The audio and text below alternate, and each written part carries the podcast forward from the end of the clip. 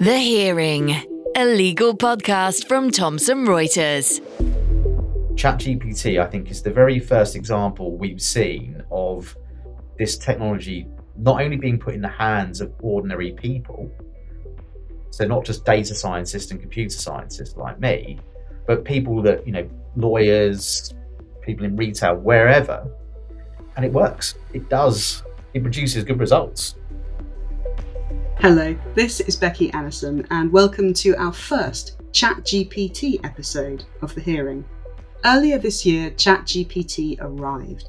Presented as a free app you could type a question into and get an answer, it quickly became both a wonder and an object of ridicule. A wonder in that it appeared to give original answers to sophisticated questions, and an object of ridicule when those answers were obviously wrong or contained imagined references. The next version of ChatGPT improved greatly and moved much closer to being a wonder. But what is ChatGPT really? How does it work? How was it built? And can we trust it? And of course, importantly, what does this mean for lawyers? I put those questions to Daniel Hoadley, head of data and analytics at Mishcon de Reya, and his answers cut through all the confusion. The Hearing. My name's Daniel Hoadley. I'm head of data science at Mishcon de Reya, which is a law firm in London. And previously, I trained as a lawyer. Hi, Daniel. Thank you very much for coming here to sate my curiosity today, because that's really what's going to happen. Um, and I was wondering if we could kick off with the big question, which is for our listeners and for me, can you explain what is ChatGPT and how does it relate to AI? So I think the simplest way to explain what ChatGPT is is to basically describe it as a chatbot on steroids. It's an automated system that you can converse with on virtually any subject that you can think of and the system will generate responses that are incredibly fluent and more often than not on point with the question or statement that you made. Right. And and is that different to AI? So I suppose when we think of AI, we think of things like the, the, AI that's in the popular consciousness. So when I think of AI, I think of Skynet from the Terminator movies. I think of HAL from um, uh, Space Space 2000, I think. That's the sort of popular conception of AI. You know, most of what I've seen about ChatGPT has been people playing with it um, rather than um, using it to conduct warfare or anything like that. So, where does sort of Chat GPT sit on that kind of continuum of popular consciousness or not? So, I think stepping back, I think the question you're asking first and foremost is what is AI? Probably, which is which is a which is a really massive, difficult question. It's one lots of people are having to really grapple with now because suddenly we found ourselves in a place where there are in, an increasing number of systems that are very performant, very effective at the the use case they were built for, and that's creating all sorts of problems where regulation is concerned. So let's just try and kind of think about what AI is for a moment. So AI, in my opinion, effectively at this point describes any system that we as people can interact with that behaves in a way that isn't purely deterministic. By that, what I mean is if you cast your mind back to kind of older chatbots that people might have used when they were trying to track an order on Amazon or ASOS or talking with their bank, the way those chatbots work and you know, it's tempting to just keep talking about chatbots. There's lots of different types of AI application, but let's just think about chatbots for illustrative purposes. The way those worked was that someone building the chatbot had to anticipate the questions that the chatbot was going to receive, figure out a way to say, okay, I've just had this question, and this question is about this thing, and these are my available responses. And then, so that they followed a deterministic flow. You had to know what was going to happen and build rules for those contingencies. AI, in my opinion, is um, something different, and that's where the system approaches its task probabilistically. So it's trained to interpret or parse some trigger that we give it. In the case of Chat GPT, it's a question or some statement, and the model then uses a probabilistic approach. It uses statistics to determine what the most probable response should be. It's quite it's, it's a difficult one to pin down here. Now that's really interesting. Actually, the most probable response. What immediately leaps to my mind when you say that is the most popular response, not the most accurate response. That's absolutely correct. And when you look at what ChatGPT is and how it was trained, so you- again, if we just step back, so rather than saying, okay, these are all the possible questions I might get, and these are all the possible responses, and I'm going to define those up front. ChatGPT uses a thing called a language model. There's lots of different types, but a language model is in effect purely a probabilistic model for what word should come next given some previous context. So if I have the sentence, the cat sat on the the, the language model's objective is to predict what the most probable next word is given that previous context. Right.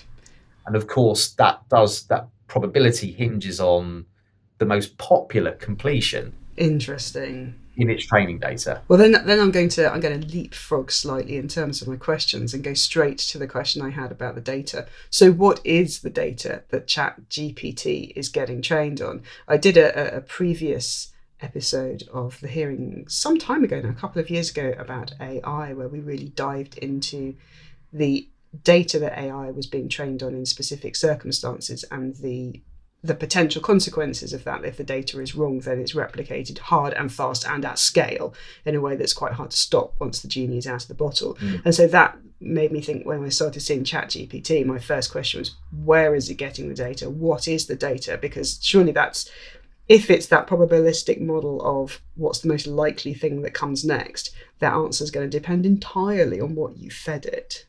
Correct. So the honest answer is actually nobody knows precisely what data. oh Um, that's very interesting Yeah, which which causes lots of problems. So ChatGPT at the time of recording, um, you can use over two variants. The base model, you know, the brain that drives um, the experience that you receive when you log on to ChatGPT. There's two variants. There's chat. There's GPT 3.5 and there's GPT 4. They're both different versions of a language model.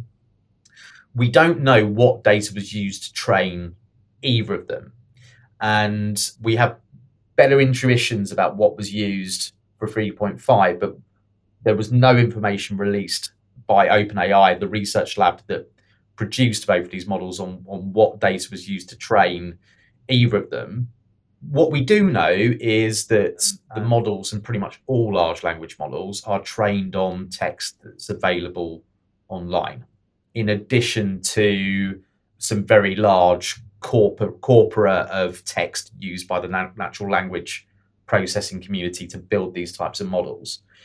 But the, the, the point really here is is that we, we, we can't know what's in the training data. And just as a just in terms of scale, hmm the amount of data is unfathomable.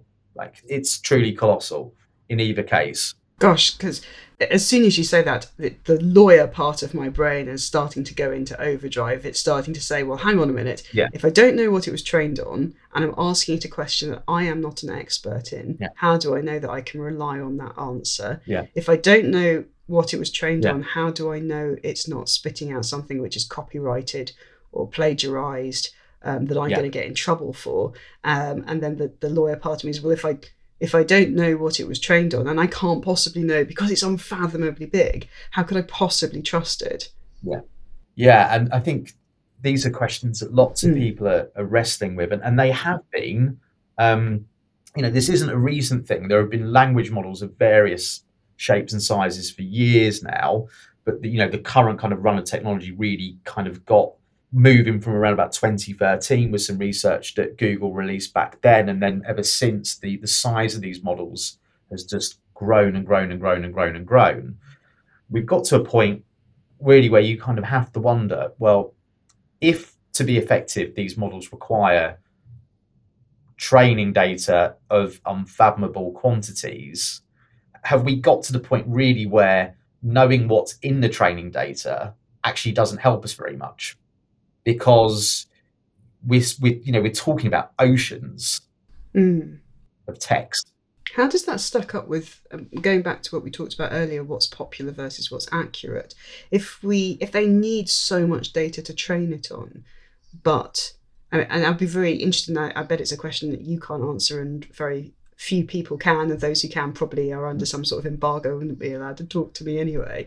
But how do you determine what you feed it? Because if you feed it the same lie twenty times and then you feed it the accurate answer once, presumably it's going to keep spitting out the lie because that's the popular option. That's the most probabilistic um, next right answer according to its data set. How are people, f- but if the data set is so big, how are they filtering it for accuracy is my, my concern. I suppose they can't, can they? I, Yeah. Well, that, so we're at a point where there is no foolproof way to steer the behavior of these models. So the, the, the means to fully control what the model does simply does not exist at the moment. There is no way to reliably steer their behavior. One of the things that, I mean, and ChatGPT is an example of this. So you start with, imagine I'm building a trifle, and the finished trifle is going to be ChatGPT. So my my first layer in the trifle, the biggest layer, is the base language model. So this is the system that was trained on colossal amount, amounts of text on a very simple objective that given this sequence of word predict the next token. So that's the first layer, the, the brain that, that can perform that simple exercise. And then on top of that, in the case of ChatGPT, um, it underwent additional training. So this is the next layer. Let's say the first layer was custard, Yep. the next layer is jam. It did it underwent additional training to be conversational. So this, we've got this base brain. The next thing we're going to do is we're going to teach this brain to be conversational so that we can speak to it in a kind of question and answer. which is why it sounds like you're having a conversation with somebody rather than Exactly. And it was trained. I presume to- otherwise, if it just regurgitated a Wikipedia article at you, even though it may be more accurate, you'd be like, "Well, that doesn't that doesn't sound very clever." Yes, potentially. Well, yeah, because it's you know the, the, the, brain was trained to basically say, given this Yes. sequence of words, just complete it, and so that that- so that's your custard layer. Your jam layer is uh, now do that, but in a more conversational way. So stop generating at a sensible point. Don't just keep going on and on and on and on and, and generating the next word because we'll very quickly end up somewhere incoherent. so that's your jam layer. And then let's say you've got a kind of whipped cream layer over the top. The whipped cream is um, reinforcement learning, right? So this is a layer that happens last, and this is designed to steer the model's output in particular directions. So I don't know if you've used ChatGPT recently, but if you ask it questions such as, you know, what is my liability in tort for kicking my neighbour's dog, to pick a random example, uh, the model will say, I'm not a lawyer, but here are some things that are relevant to that question. And the I'm not a lawyer bit of the response comes from its reinforcement training, where people have sat down and said, if you receive a question that looks like this, your answer must include this caveat because we don't want people to think that the model is capable of giving good legal advice. Interesting. So I, I was going to go back to an earlier question now, um, but I think you might have already answered Yeah. it, which is why is everyone so excited about ChatGPT? because it's it, it, because it's phenomenal. It, it's it, it, it, you know, we have to. I think with with all of this, I think we need to be able to occupy two spaces simultaneously. We have to recognise that these technologies present a lot of problems, a lot of problems that are virtually all really poorly understood. But at the same time, we have to recognise that they are compelling and so much better than what's come before. And I think the reason why people are, you know, people's imagination have been really kind of captured by this is it's the first time ChatGPT, I think, is the very first example we've seen of this technology not only being put in the hands of ordinary people, so not just data scientists and computer scientists like me, but people that, you know, lawyers, people in retail, wherever, and it works. It does. It produces good results. That's something I, I, did want to dig into. How accurate is it? Because I was I remember observing and when it first came out, and I'm, I'm assuming that it learns as it goes. That the more people ask it questions, the the more it learns. Well, oh, okay, not quite on that. So the models that underpin Chat GPT aren't learning on a continual basis based on the questions that it's, it's prompted with. The way this works is that OpenAI, subject to various conditions in their terms of use, collect your input questions and under certain circumstances use that input in future rounds of training. But these models are so big, they can't be trained in the loop. Right. Okay. Interesting. I think that I think the reason I wanted to ask is it getting more accurate is because I remember when it first came out and it looked so compelling, and I was mm. watching the discussions about it. Um, and one of the things that started to come up was that it would say very, very compelling things. And there was a case of somebody who had asked it a question about their genealogy. Mm. It had spat out an answer which included some books that their ancestors were referenced in. And I think that this person went to the library and those books didn't exist that the chat gpt yeah. the probabilistic model had invented references including names of books and authors yeah. in order to um, back up its um, response and that to me yeah. was quite terrifying oh yeah it is and th- so these um the term of art here for what you're describing is a a hallucination is that is that the term of art amazing right, yeah, that, that's the model hallucinating books, and yet large language models models do that because you know we have to go back to their original training objective. That their training objective is just to generate the most probable next token. They don't.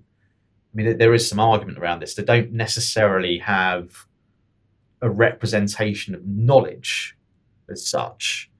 There are various levels of abstraction that you could kind of fall into here, and it's a bit of a rabbit hole of thinking. But again, I think just stepping back and looking at what's happened over the beginning of the year. So at the start of the year, ChatGPT was released. It was using GPT 3.5 Turbo. Turbo. So that was the original model that ChatGPT used. In March, OpenAI released the newest model in the series, GPT 4, which was trained on far more data. We don't know what data, but the model's performance was greatly improved. And one of the things that I personally noticed when I was doing some testing was that hallucinations became less frequent. So, for example, I suppose kind of for a, a, a legal audience, the, the, first question I asked G, GPT-4 was give me the, the 10 key cases on whether there's a threshold of seriousness for defamation claims, I think it was. And I asked that because I kind of, it was an area I used to be interested in. I kind of knew the answer all of the cases it generated are real cases, and all of them are bang on point with the question. With 3.5, it didn't hallucinate any questions, it didn't invent any cases that didn't exist, but it missed quite a few cases that were on point, and its summaries of them were less were less compelling to me. So this is going to be the type of thing that we see improve over time, but it's a risk now, definitely. Interesting. Um, I'm going to move on to talking about the downsides. I know that we talk about the downsides a lot, and I will ask you about the opportunities and the upsides later. But what what are the sort of? I mean, I'm sure that my fanciful ideas about Skynet taking over the world in a robot revolution is probably not where GPT chat GPT is going to get us eventually. But what are the, the downsides of Chat GPT that, that you foresee? There are people really worried though about the Skynet situation. There are you know, oh no, don't, don't tell me that. Thinking. Yeah, I know. I mean, it is it's quite chilling. I mean, it's, yeah. Uh, so last week, I think, or the week before, a researcher called um, uh, Geoffrey Hinton, who was at Google, he, in effect, you know, dubbed the grandfather of deep learning, left Google because he didn't feel he was able to speak as freely as he wanted to about the risks of these systems. And he is one of these people, I think, who regards the risk as being existential to humanity, that we're hurtling towards a position where these systems will become too difficult to contain or will kind of be weaponized by hostile actors. So, the way I kind of think about the question that you've asked me, what the negative effects is, we have to start from a position that pretty much any technology mm-hmm. has positive effects and negative effects. They're, they're not neutral. And there are probably too many negative consequences to, to talk about where language models and ChatGPT are concerned. But th- let's pick a few off to begin with. So, okay. Number one, we, we don't know how accurate they are, and um, there is a risk that they'll be deployed in settings where accuracy, where correctness is really, really key, and the model won't be able to deliver that level when we'll see some reduction in quality that may have a higher impact in certain settings than other. So if we start using ChatGPT as a diagnostic tool, for example, in the healthcare setting, then you could see that accuracy would be quite important in that in that context. And I think there are some moves to kind of begin thinking about how you regulate these things as medical instruments. So there's so that's one issue. The next issue is bias, and this is a really difficult one. It's a risk that exists with any system, deterministic or probabilistic, but we don't because we don't understand what the data was trained on, and we don't understand how these models work at an internal level. It is very difficult to control for the risk that the model output may be prejudicial to certain groups. So that, that's another risk. There is an environmental risk too. These models require colossal amounts of energy to train, and they require a lot of energy at, at inference time when we want them to make when they want we want them to do something for us. So these machines, when you're when you're using ChatGPT or any other large language model, you're interacting with infrastructure in a huge server farm somewhere in the world, right. and that requires electricity um, so we, you know, that's another risk. These, mm. and I think the fourth is, um, you know, probably could go on, but I think actually is when we talk about you know good effects and bad effects of these these technologies, good for who and bad for who. You know, it's very likely, um, as with most things, that the global north will see more of the benefit of these systems, but the global south will pay more of the price you know, and you know, I think the, the, an article I think you mentioned kind of when we were chatting before this about um, workers in Kenya who are being used to, you know, help uh, do the reinforcement learning on these systems, being really poorly paid and potentially seeing really harmful content in moderation. So, you know, the risks and the downsides of these things are complex and, and kind of innumerable, arguably. The hearing. On the outside, you're a lawyer, calm and cool, but inside there's a passion to perform, a drive to be absolutely on your game. You prepare hour after hour, day after day in the pursuit of excellence, relying on superior resources, serious preparation, and total confidence. That's the advantage we give you. Be your best with Thomson Reuters Practical Law. I'm Kim Vanell. Join me every morning for a roundup of what's happening at home and around the world. From the front line in Ukraine. Extraordinary how these people adjust and uh, even laugh when you take cover. To the heart of US politics. When Trump said that he expected to be arrested, it seems like he was trying to get ahead of the story. We bring you everything you need to know in 10 minutes. For your essential daily briefing, follow Reuters World News wherever you get your podcasts. One of the risks I think, and the downsides that's been playing on my mind, I was imagining that an AI robot taking over the world and then a robot revolution was something I didn't need to worry about. But thanks to you, I'll start worrying about that. Um, but uh, oh, yeah. I, one of the things that has been worrying me about it is that I am someone who I believe strongly that democracy requires access to true and accurate information Yeah. so that people can make decisions about their lives based on fact. Yeah. And um, I've talked about this on the podcast before. And one of the things that I have seen a trend towards is journalistic outlets who are laying off their human investigative journalists and getting ChatGPT to write a chunk of their articles now.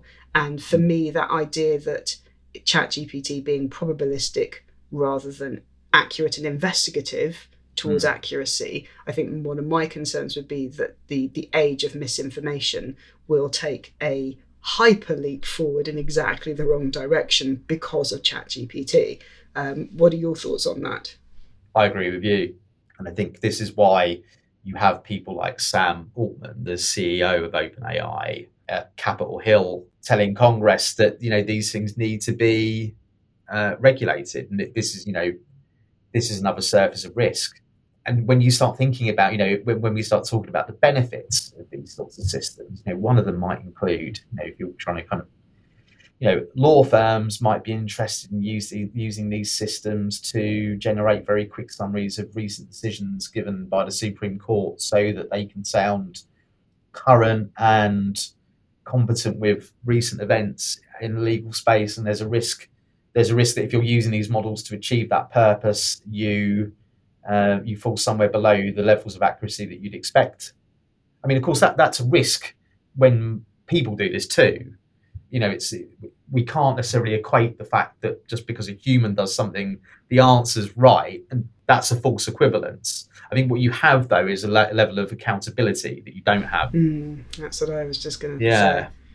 and i you know i think what i don't know what you think about that but kind of is accountability kind of part and parcel with accuracy I think it is. I think there's two things that I think about that. I think accountability is crucial, but part of accountability for a human, I mean, I used to be a trainee lawyer. I got things wrong and I got trained to do them better. And hopefully now I wouldn't make those same mistakes again. Um, but when you do that for a trainee lawyer, you are investing in them so that eventually they can become the expert at the top level of your organization that you need.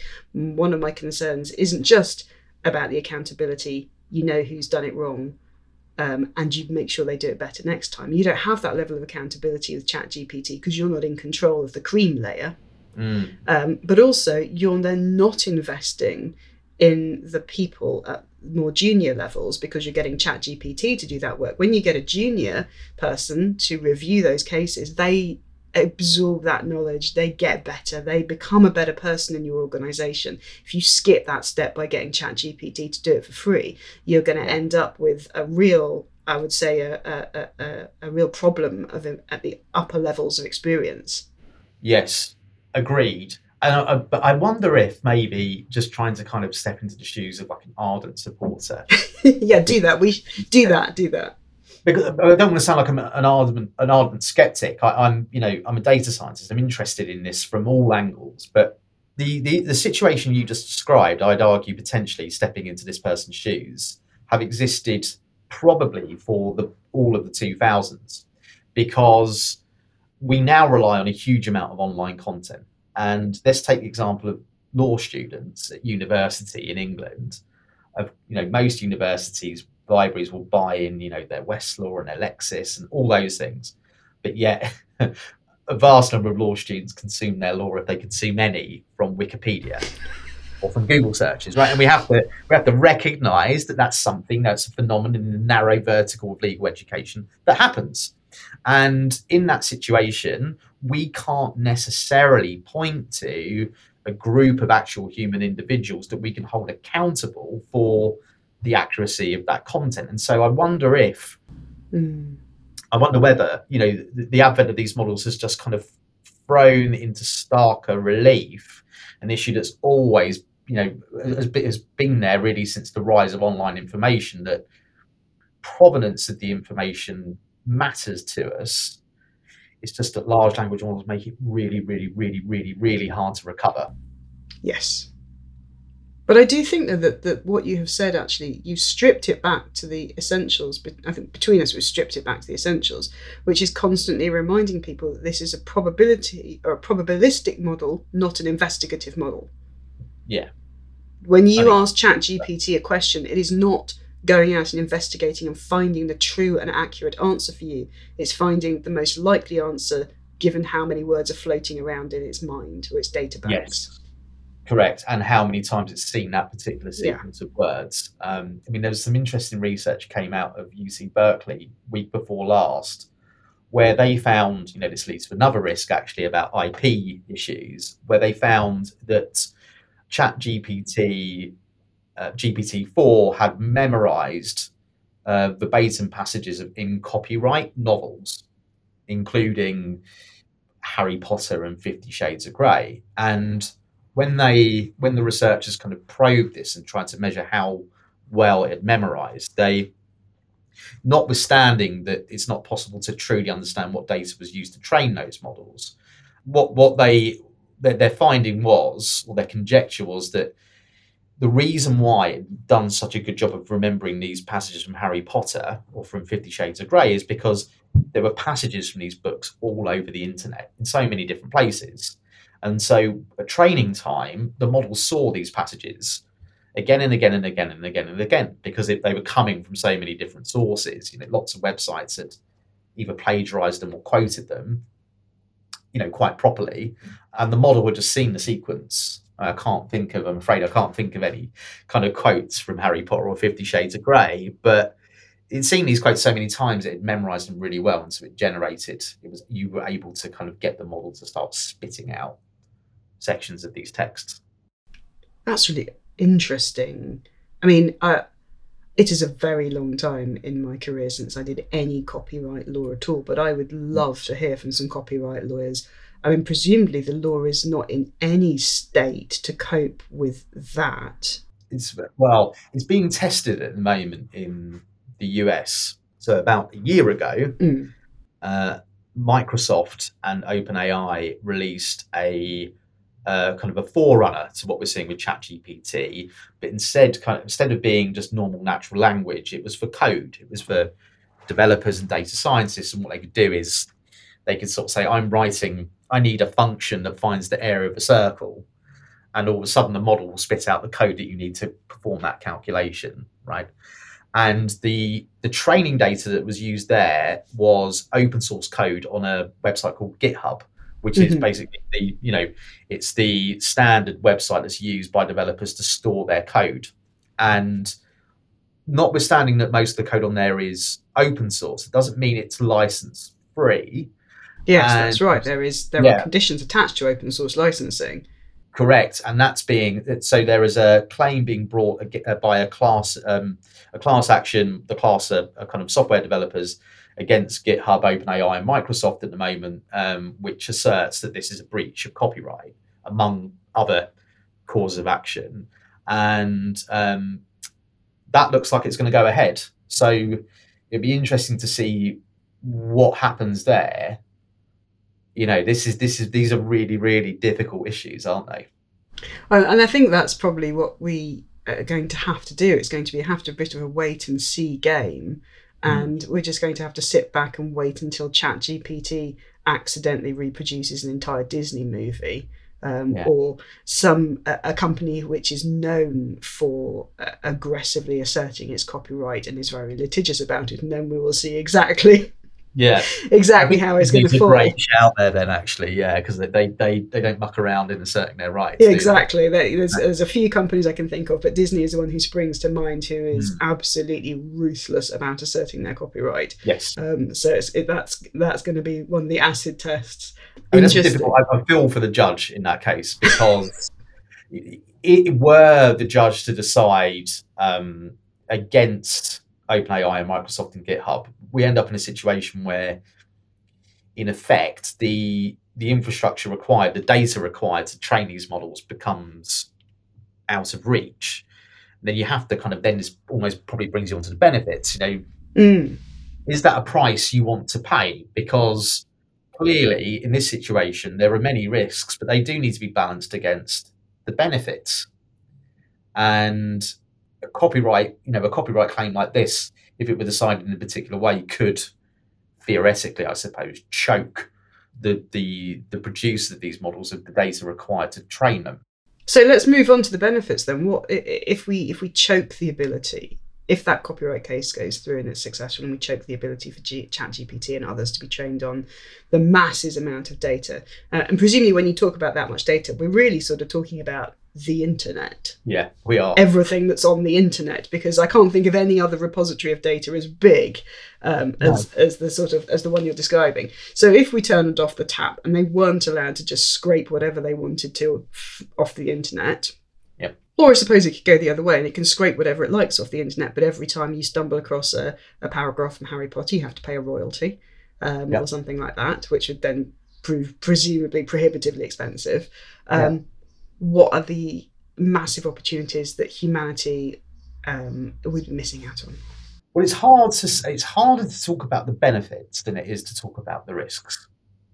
And the reason for that, I think, is that the the risks that we're talking about have been present kind of throughout the history of the development of language models. You know, it's these aren't new; they're at least a decade old. So there's been a lot of thinking about what the what the actual risks are where benefits are concerned, I think we're still kind of in the potential benefits territory. Um, what we're looking at with these technologies is, is, a completely new interface to the world's knowledge. Mm-hmm. We have a system that potentially, you know, all the caveats we've already described kind of you know we need to keep those in the back of back of our minds but we have a system now that you know potentially makes it so much easier for people of all walks of life to access knowledge in a way that feels more natural. So I think that, I think that's the first one. I think the second is that, and this is going to sound a bit more data sciencey, working virtually every product you can think of in this day and age, in the information age, is is language. And um, working with language is really difficult because, um, unlike you know nice tables of numbers, the structure of language is is really difficult to work with. It's unpredictable. You know, so working with language deterministically, you know, what what are all the questions I could possibly receive and what are the right answers? It's just not a feasible way to work. For data scientists like me, we finally have tools being made available to us that can help us achieve help us build things that we haven't been able to build before because it requires the ability to understand, in big air quotes, language. And that's a difficult thing to do without these models. So, you know, let's bring it back to a kind of a, let's bring it back to a possible example. So, you know, this is a legal, a legal podcast. So let, us use a legal example. Hmm we believe in uh, one of the key principles of the rule of law in this country is that the law is accessible to all. So that would imply that the public should have access to all of the judgments given in our senior courts. Judgments are complicated. They require special training to read and understand. So, could we use a model like ChatGPT to summarize them in language that is more accessible to the public who haven't received the training required to understand them? Could we use these models to make very esoteric public information more digestible, more understandable, more intellectually accessible to more people? Well, it's interesting because, as I was saying, that one of my concerns about this is the fast widespread of misinformation. What you're talking about on the flip side is an amazing democratization of specialist knowledge, even more so than the internet has already given us. Um, yeah. uh, which just you know sounds absolutely um, utopian, frankly. Yeah, and I, you know, I mean, personally, I've been using ChatGPT a lot since it was released, and it's helping me kind of like with all these kind of little things. So, you know, there are always bits of, of, like a programming language that I just, for some reason, my mind can't retain, like how I'm supposed to write this particular function or or something like that. You know, just just won't stick. And ChatGPT has been a really useful tool in just kind of actually kind of going, I, you know, I need to do this transformation of that data from that to that. Can you just give me the snippet of code I need?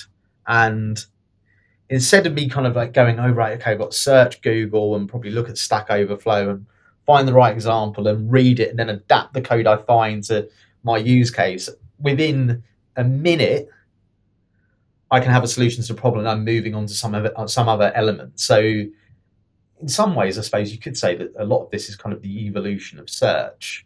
Yeah, well, as you were saying that, I was thinking it just feels a little bit at this point like it's Google on steroids, isn't it? You know, you need to be able to parse a lot of information very quickly, and that's what ChatGPT is really excelling at. Is it parses more data than any human can comprehend really quickly. Yeah. But but I suppose that, that you know you're right, but that but what that also misses is all of the creative uses. So we've been focusing on uses that require kind of access to objective knowledge. Mm. There are lots of creative uses where actually we want to go completely the other way. We want it to uh, we want it to generate new things. You know, it might be you know some people have like you know been building these really rich interactive kind of game experiences with these things. You know, so you know, I mean, imagine a video game designer, you know, who you have your characters in a video game, you know, right now, everything is done deterministically. These are the things that this character will say and when they'll say them, and, you know, but we could build video games that are uh, more unpredictable, more surprising if we leverage large language models to, you know, perform these roles. So there's lots of creative applications too. It's just we we haven't really. I mean, you've seen this for a little bit longer in the image, in the in the realm of vision and images. I haven't really had long to kind of explore the benefits. I would say though, and I think we need a bit longer to kind of actually sit down and kind of go, you know, what what of this is actually genuinely really useful and, and what is kind of a gimmick. Hmm, I think well that that puts me in mind of a couple of things. Is it firstly, I would go back to your earlier point, which I thought was very well made, which is who does it benefit? Because at the moment, anybody can go and use ChatGPT. But when I saw that news outlets were laying off journalists, so they were going to use ChatGPT to do a lot of the initial legwork, my first thought was, well, ChatGPT is free now. Yeah. How long until now you've laid off all your journalists and you haven't invested in training people so they don't know how to do this? Mm. How long until you have to use ChatGPT? Um, yeah. And now you're going to be paying through the nose for it. That was my first thought. It just looked a lot. It just looked a lot like giving somebody a freebie, getting them hooked, and then mm. charging them an arm, arm and a leg. And maybe that won't happen. Maybe I'm, I'm doing a disservice, but it seemed to me that, that was kind of the obvious trajectory of a business model for this. Because I mean, that's the other yeah. thing as a, as a as an interested person, I'm looking at ChatGPT and think GPT and thinking, aha, okay, so how are OpenAI making the money on this? Because this must have taken quite a lot of money mm. to oh, yeah. incubate and create, and somebody is going to be expecting a big return on this. So how's that mm. going to be monetized? Um, and that takes you back to you know the um, you know it's, it's, it's not a new point. Lots of people have, have been making it, but OpenAI was originally created as an open source research lab. And, you know, it's a lot of people sort of said, you know, it makes more sense to kind of call it closed AI at this point. Um, because, you know, you can't, we don't know what the model was trained on. We can't access the model itself, you know, so there's no way to kind of actually look at the, the model internals. Um, but again, you know, there's always at least two sides to any one subject. And you know, OpenAI have themselves pointed out that there are potential very big downsides to making all of this information available because, in principle, you're giving, they say, uh, you know, maybe sort of you know rogue nations the keys to re- recreating these technologies and using them for you know really scary, nefarious stuff. So you know, we're constantly kind of walking this line. You know, and at the moment, you know, one thing we can say is that it's difficult to, it's still quite difficult to reproduce this stuff yourself. You know, it's, uh, that is getting easier. And what we're starting to see now is a move away from just kind of consuming these models, you know, via a website provided by, say, OpenAI. And more people are now kind of going, right, actually, I want to run these models on my own infrastructure. I don't want them connecting to the internet. I want to be able to use them in kind of you know, complete isolation from the rest of the world. And that makes it even harder to then govern what's going on. Very interesting. So, for any lawyers out there who are looking at this and looking at the benefits of it, and the very real benefits, I think, of being able to, as you say, kind of um, scan a vast amount of information and tell you very quickly what it means or the highlights, because you know, one of the things that is absolutely true of the job of virtually any lawyer is the amount of time you have to spend scanning inform- for information, reading documents, um, whether it be contracts or pleadings or judgments, or whatever. You know, it's, it's an incredibly information dense profession. Um, but as you said, it's a very esoteric information dense profession that you need to have an understanding of what these terms mean because some of the words that we use as lawyers don't bear the same meaning as they do in natural language. They have a very specific technical meaning thanks to case law and, judge, and judgments and uh, legislation. So I think for lawyers, there are some amazing applications here to help them be better, be more accurate, be more all over it. Now, as a data scientist who's using ChatGPT on a regular basis, what are your rules? What are the things that you do to make sure that you are getting good answers, good information that you can rely on? What the checks you do? What's the critical thinking when you get an Yeah. answer? How do you, knowing all of the the downsides and the risks about the repetition of misinformation, what do you do to to protect yourself against them? Yeah, well, the, the first thing, number one, is we don't deploy it at the moment against any client data at all, because that's not something that we can do um, safely at the moment because uh, we don't have the model running in, in our own infrastructure yet. So I think that's the first thing I'd say. In terms of kind of actually just, you know, proceeding in a responsible, ethical way, the rules we hold, ourse- hold, hold ourselves to is, is number one is actually just be really clear first and foremost about what use case we are trying to, to design for. So, what is it we're trying to do? And why is that thing a useful thing for us to be able to do? So, that gives us a kind of a first check on is what we're going to do going to be valuable, but also is it going to be ethical and legal? The second thing is we then kind of having done, taken that step is like how do we how will we know what good looks like? So ideally, for any given use case, we'll already have some something to compare against, something to evaluate with, such as you know, this is what the lawyer did, and we're going to use that as the reference point to work out how useful the model's output was. I think there's probably, I mean, at the moment, the way the way we're proceeding is probably to kind of think about how we use these models in three key areas Hmm. within the context of the law firm. So the first is legal research. Uh, What role do these models have in in um, discovering legal information that's relevant to a particular matter and staying up to date with new information?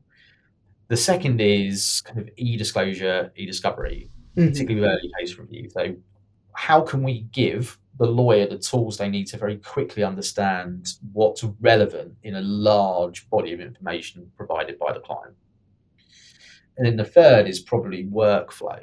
So, how can we use these models to make it easier to do just the things that lawyers have to do, but aren't particularly kind of valuable to anyone but the law firm? So, for example, you know, writing narratives for time recording entries and things like that.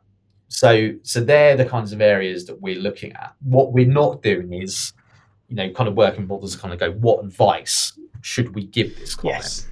um, because the legal service provider are the, lo- are the lawyers. That's who the client pays for. That's who the law society in this context, obviously a law firm, has licensed to provide the um, provide the advice. And so, but I think the other thing, actually, the other area to think about that's really relevant for us, and is you know often kind of seen as you know a major blocker, is what are our obligations um, under GDPR Hmm. and the general law of data protection and privacy and how do we make sure that we're really thinking very carefully about the impact that this type of processing might have on data subjects and you can very quickly see that you know even seemingly innocuous use cases like oh you know let's use a large language model to summarize judgments you're very quickly into a place where you're processing personal data you're probably processing special category data because stuff about their race or their medical history or any kind of protected characteristic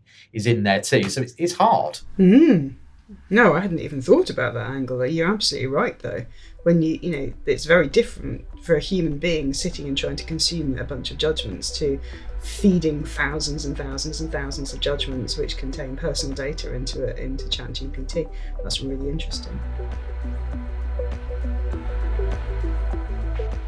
After my conversation with Daniel, I understood why ChatGPT seems so clever and when used for discrete tasks, it really can help a professional cut down on research time.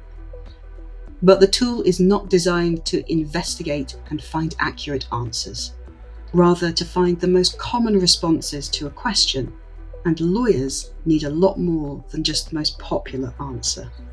Steven Schwartz became the legal poster child for ChatGPT when he used it to conduct legal research and then submitted to court in his filings all of the non existent cases that ChatGPT had invented for him. He later said that he had read articles about the benefits of AI in a professional setting, potentially making legal research obsolete. I think many of us have probably read those same articles. But he stands as a warning for lawyers about accepting the outputs of AI without question. Where ChatGPT goes in the future and how it improves will be interesting to observe. I had dismissed my initial fears that ChatGPT would lead us to a sort of dystopian future, but I will end with a quote from a letter signed by Sam Altman, the creator of ChatGPT, Elon Musk, and Bill Gates, among many others. And what they said was this Mitigating the risk of extinction from AI should be a global priority alongside other societal scale risks such as pandemics and nuclear war. Thank you to my guest Daniel, and thank you for listening to this episode of The Hearing. Please do like and subscribe if you want to enjoy future content, and if you have any thoughts about the episode, then we would love to hear them. Please email us using thehearing at thomsonreuters.com. It's goodbye from me. The Hearing, a legal podcast from Thomson Reuters. To find out more, go to tr.com forward slash the hearing or subscribe via iTunes, Spotify, or wherever you get your podcasts.